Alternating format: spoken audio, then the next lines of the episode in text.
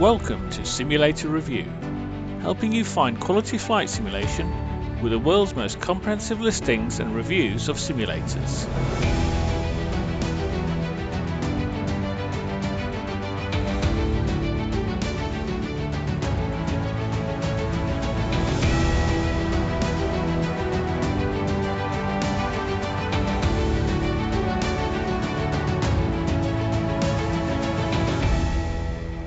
A warm welcome to episode 8 of our podcast for the flight simulation community.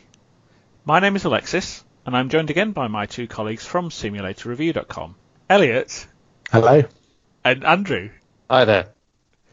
Welcome back to the podcast if you're a regular listener of our episodes. And if you are new to our podcast, then a very warm welcome. We're very pleased you found us, and we hope you stick around. I can recommend episodes 1 and 2 if you want a great introduction to us and our website, SimulatorReview.com. In this episode, we want to start looking at another of our Bluepin featured reviews for a simulator we have visited. In episode 4, we looked at simulator adventures in the UK, and in episode 6, we looked at Delta 5 in Brazil. And in this episode, we'll be looking at real simulation back in the UK. As well as chatting about the review itself, which you can read on our site, we want to give you some of the background of our review and some discussion of what we thought the venue was like. Before that, we go to our regular simulator news update where we cover news at simulatorreview.com and in the wider simulator community. And for this, we go over to Elliott. So, Elliott, what have you got for us in this podcast for simulator news? Thanks, Alexis. I thought this week uh, I'd draw everybody's attention to a new addition to our website.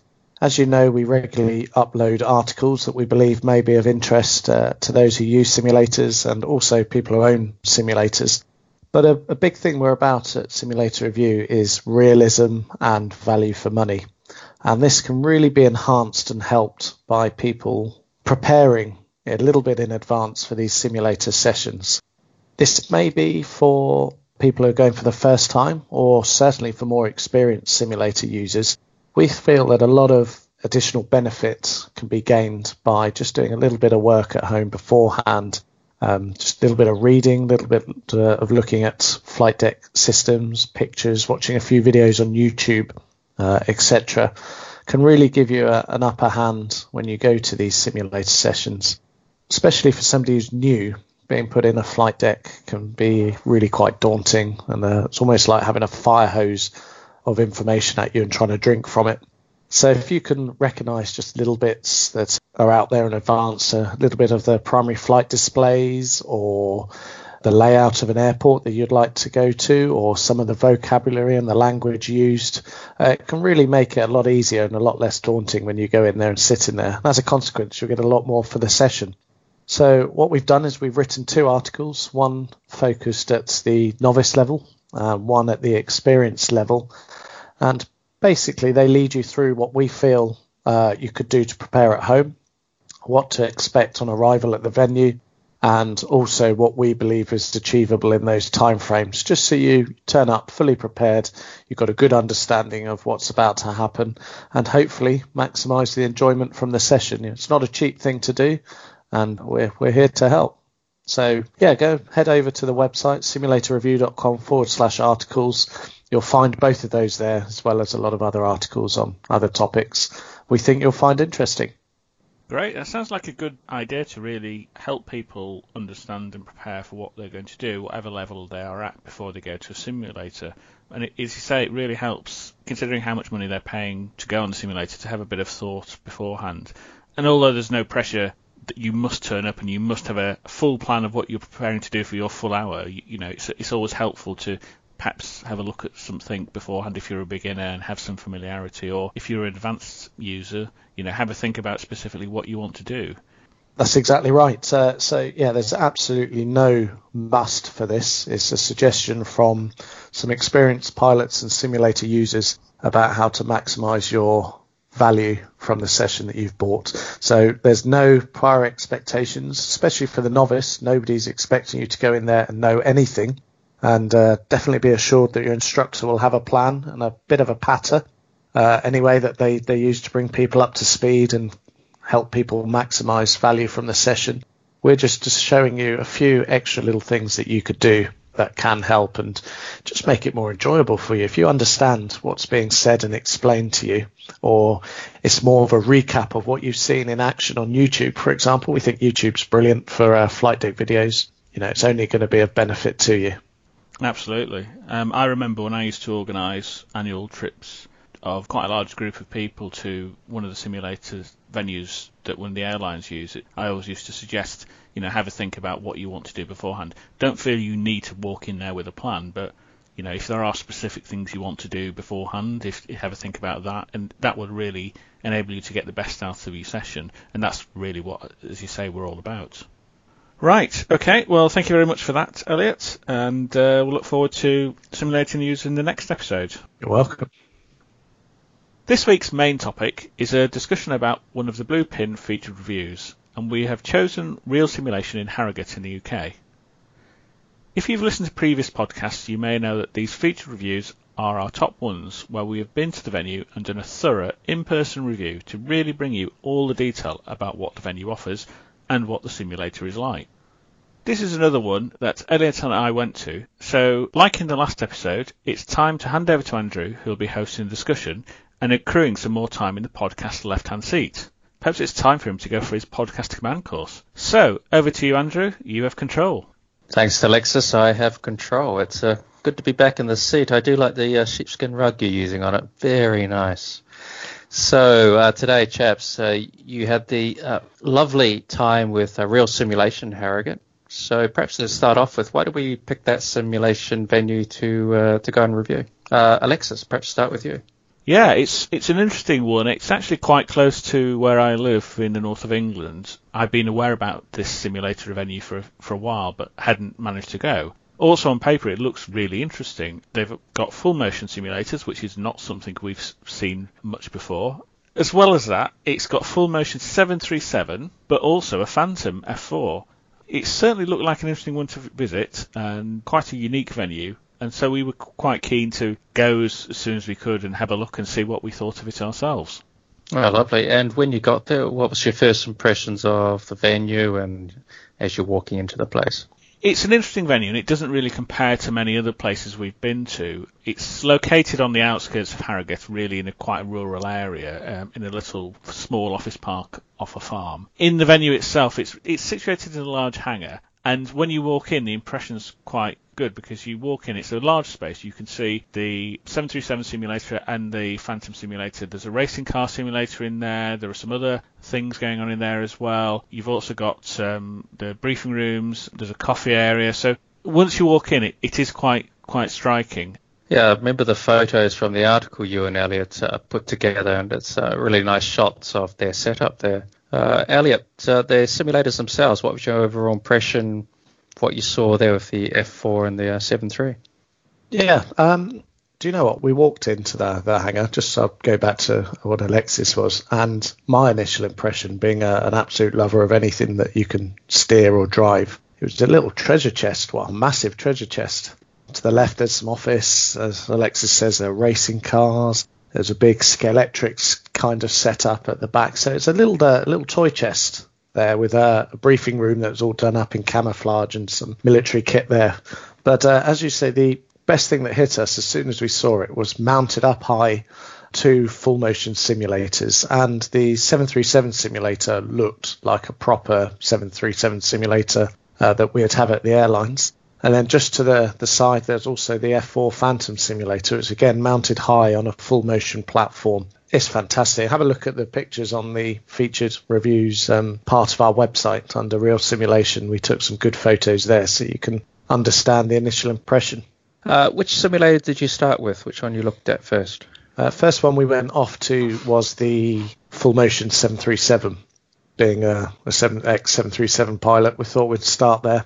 So we walked around uh, past all the little goodies, up the stairs and into the simulator. And for all intents and purposes, it was the same sort of simulator that we would have at work. A little bit smaller. You could tell it was different, perhaps because it was uh, an older aeroplane. It's a 737 Classic or a 200.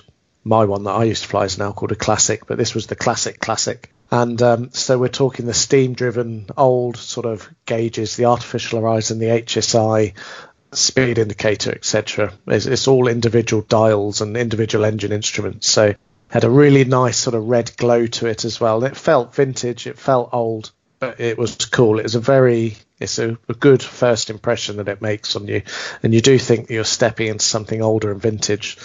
When we go to our normal fixed base sims, it's all glass cockpits, bright lights, and everything. So uh, this really appealed to me. It was good. Yeah, it must have been a, a real sort of step back in a few generations of aircraft. Was it an a, an old frame or older cockpit they had used, or why had they gone with the uh, classic setup? Do you know? I would imagine it's uh, just the simulator that was available that uh, Adrian bought at the time, or or uh, however he came across it. I'm not sure that it was specifically sought out as a classic. We're just probably taken a, a little bit aback about you know a classic simulator presented to us. I only know of a Caravelle, a Vulcan, this, and that's probably it for classic aircraft. Uh, there's not many about at all. You know, you can loads of A320s and 737s, but this was unique. Mm, well, the irony, if it wasn't specifically sorted, actually provides a bit of a differentiation in the market now, whereas, as you say, a lot of it's either the hybrid, as we flew, uh, you know, threes and fours, or it's the NG full glass sort of setups now. So it's nice to see. Yeah, so these aeroplanes are still in use as well. So they're by no means uh, dead or old. The Canadians use them uh, they're very good on gravel runways, these old classic 200s with gravel kits, and it's used in Africa as well for cargo ops and uh, flying around there as well. So they're still very much uh, in use and in service, these aircraft. Mm. But uh, to get onto the simulator, we, we sat down, it's 737 seats, actual 737 yoke, 737 thrust levers. It was very, very authentic. It is the genuine article. It's hydraulically powered, so those of you who listen to our previous podcast will uh, appreciate what we mean by that. Um, so the feel of it, it is the best feeling simulator that we've been out to review so far in terms of realism, control loading, layout, etc. It was the right throttle friction, it was the right feel on the yoke. So in terms of actually the feel and flying it, it was very, very accurate and very good, and uh, you know, brilliant flying on the uh, the steam gauges. You know, the old gauges takes you back to the Seneca days. Uh, yes, uh, not fond memories. I, I, I do not miss that aircraft one little bit. Uh, Alexis, uh, you've done a lot more variety of simulators uh, than uh. What was your impression as you stepped into that? I assume you took left seat, of course. I, I don't remember. I think I took right seat. I think Elliot took the left seat. I think he oh, naturally naturally placed himself in the seat before anybody else I, I took command. To... I took command of the situation. And looked, and looked, to you for his coffee order. I imagine that was all sort of a sweeping movement. what was That's your overall to a button above? Is what was your impression? The only time I've ever flown a simulator where it's felt as good as that is previously when I've flown a level D 737 simulator down at CAE in Oxford once a couple of years ago. Uh, as Elliott said, it, it, really it does feel like you're walking into a real aircraft cockpit. You've obviously got the full motion system that he set up once we were in there. The controls feel really good. I'm not used to steam powered gauges, so that takes a little bit for me to get used to rather than a glass cockpit. But even so, everything looked and felt really good. It's clearly, you know, something which seems to be using pretty much authentic instruments and uh, switches and everything else. Everything seemed to work quite well. I think the one fairly obvious thing when you step in, or when certainly when you use it, the great thing is the collimated visuals. So again, we'll certainly be talking about that at some stage in one of our podcasts and talking about visual systems. But it means that wherever you're looking at in the cockpit, you see a, an authentic display rather than being a projected display, which you see in a lot of the, um, the venues we go to. One thing that is a problem is that it is quite a narrow field of view for that. So we're not certainly not talking 180 degrees or even 220 degrees wraparound visuals. Having said that, it was a reasonably good quality. It wasn't the kind of level of quality that you'd see in some of the more modern simulators, uh, but you'd obviously expect that. It's a, it is an older simulator as well as being an older aircraft that is being simulated. And also there is the, the other issue, which is it's a bit limited in how far you can fly. So generally you can only fly around the Aberdeen area in the UK. You can't do the kind of long flights, or you can't just pick and choose where you want to go. You couldn't go to Innsbruck, for example, if you want to go there, or Madeira, or somewhere else if you're interested. Uh, was that just with the limitation of the database the simulator was holding? was that the reason for that? Yeah, that's right. Just due to the age of the, the simulator, at the time, the availability in the database uh, for these sort of simulators had to be custom built. And uh, they've actually spent a bit of money working in conjunction with uh, a company that produces uh, visuals for the North Sea helicopters. So as a result, it was Aberdeen that we took off from, and uh, there was an aircraft carrier out there. There was just a general area basically for Aberdeen Airport which the layout was correct and everything. And uh, by Alexis uh, explaining about collimated, we were, I think Alexis did the approach. We were able to fly, you know, a pretty good approach in, and it all felt good and right. But the the visuals is definitely a limitation of this simulator. You can't look too far left or right at all. It's very much uh, in front of you, uh, kind of screen. Okay, so it's basically just Windows One and Two. Is that the main? There's no side threes and fours and it's, it's yeah, it's hard to explain because the the visuals were outside the outside the window, so you still felt like you're in a flight deck, but uh, the windows are outside, and it was a far better quality actually flying at dusk or dawn or at night, where you don't need the colours and the realism um, for the ground. So I don't want it to come out as a, a negative because it's the best simulator or one of the best simulators we've flown in terms of feel. If you really want to go and fly a classic 737 and have a full motion good experience, this is the place to go. If you're up for having a look out the window and thinking, wow, this probably isn't the simulator for you. All right, nice. I think the important thing is if you realise those limitations of the simulator before you go, then you can really take advantage and enjoy the, all the other things it does has all the positives that you've mentioned. I think that the um, frustration can come if you didn't realise those things when you went and you, you started to kind of say, well, can I fly somewhere else, or you know, why is it not a full visual? You know, having perhaps experienced a lot of the other simulators with kind of wraparound views, I think that's where you can see people being a little bit frustrated if they didn't realise that before they went. Yeah, so it's a really good point. How, how, did the F4 then compare? So that was a 7.3, and we mostly do focus on airliner setups, a, a little bit different here with an F4. How how was that comparing to the 7.3? Yeah, Alexis courageously volunteered me to go first uh, in the simulator. Is that correct? Did I go first? Yes, I think you were you were volunteered. Yes. I, I, anyway, I courageously stepped into the seat and uh, went where no airline pilot has gone before. That's not been in the Air Force or the Navy. So just to describe it, if you imagine the front of a Phantom with a little bit of the radar dome chopped off, and then right behind the flight deck chopped off, that's pretty much what you've got mounted on a hydraulically powered platform and the instructor station is actually mounted down a set of steps outside and to the side of the simulator. So communication with the pilot inside the sim and the instructor is done via headset, and you're you're quite far apart. The instructor can see what you're doing inside, has got all the same instrumentation, and he's got the map plans and everything outside. So yeah, you go up the steps, clamber in. There's uh, definitely a knack to getting in and out of these sorts of fast jets. The canopy is closed. You're strapped in. Uh, that comes down once you're in there. Don't don't go if you're claustrophobic. And it is very accurate to what a jet would be. And then you've got a black uh, fabric covering that you you really need that. Uh, Adrian explained why we have that. It's a frosted canopy, but if you put this black um, cover over it, really enhances the uh, the feeling and the, the system. So it's a really good thing.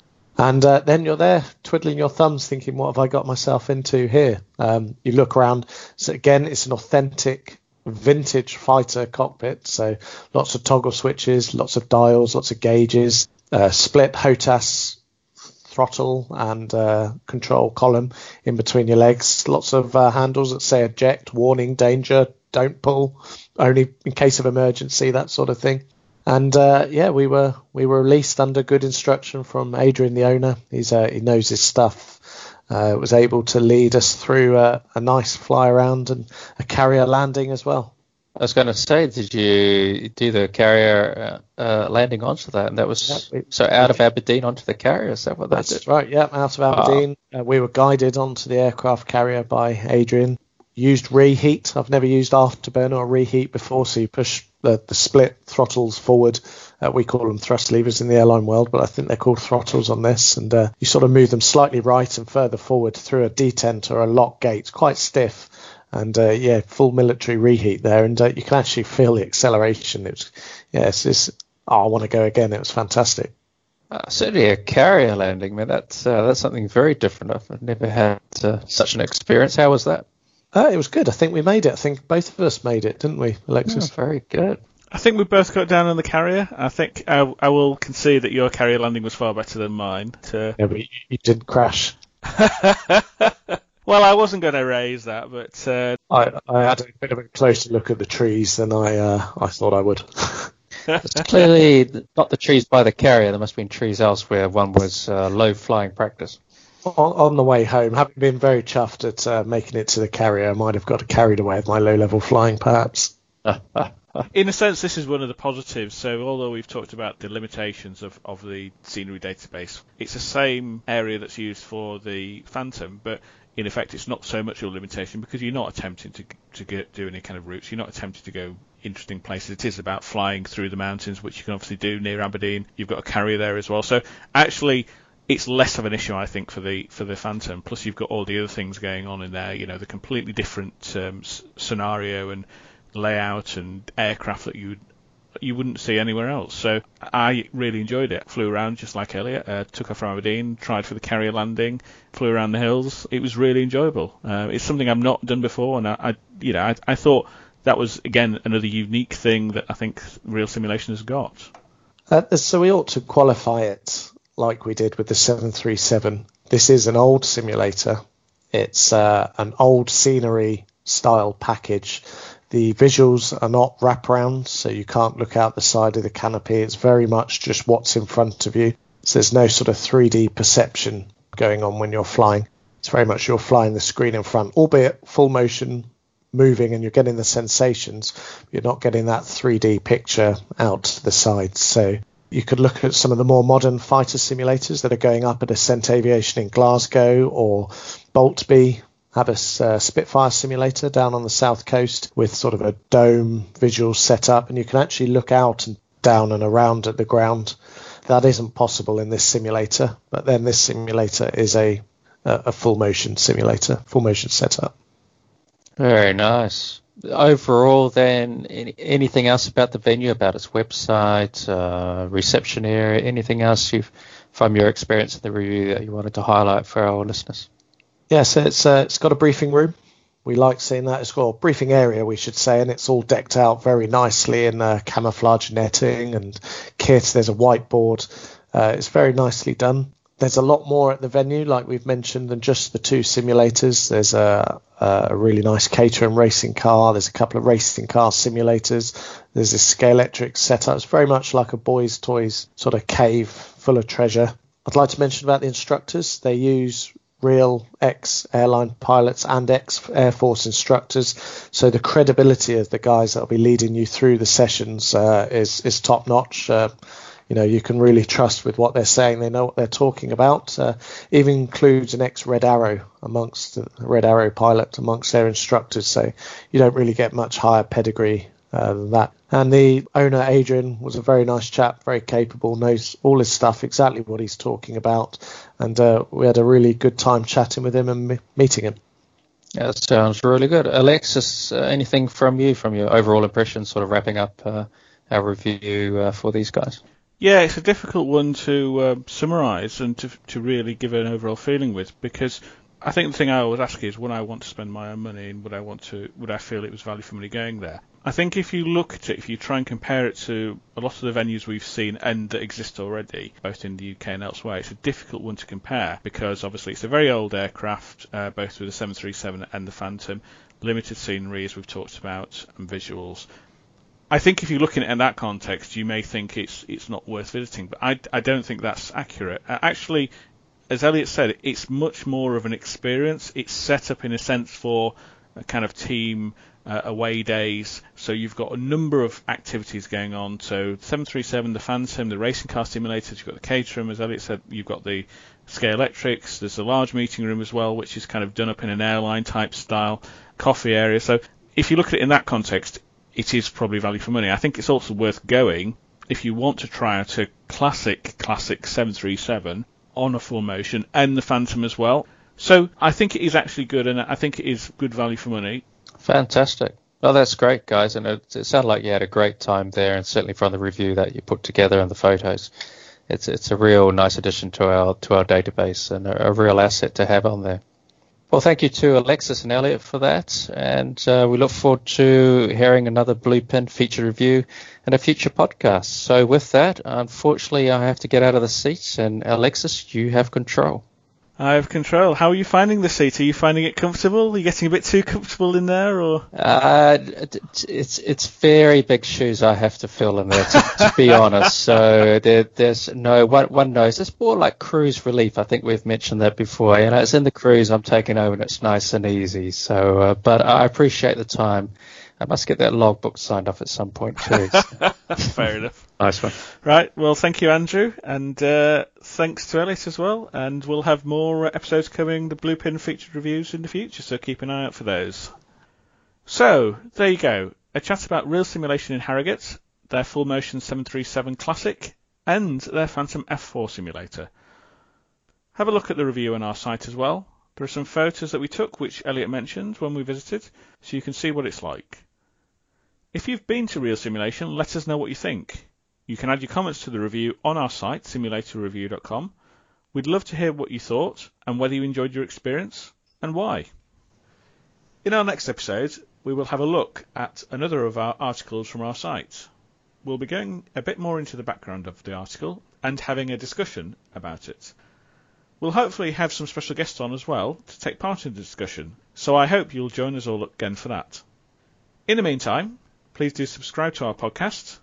We are available on Apple, Google, Spotify, and quite a few other podcast services. And please leave us a star rating and review. As we said before, we'll definitely read them out if you leave us a five star rating and review. And especially if you are coming from another part of the world. Great to see some listeners from other parts of the world, and uh, especially from the US, where we know we've got a little bit of a following as well. So do let us know what you think of the show so far. Until next episode, it's goodbye from me, and goodbye from Andrew. Goodbye. And it's goodbye from Elliott. Goodbye. Thank you for listening to the Simulator Review podcast. We would love your feedback, so please do comment and rate us. Please follow, share, like, and subscribe on all our social media channels where you can see regular updates on new simulator listings and reviews, as well as our latest articles. Until next time, happy simming.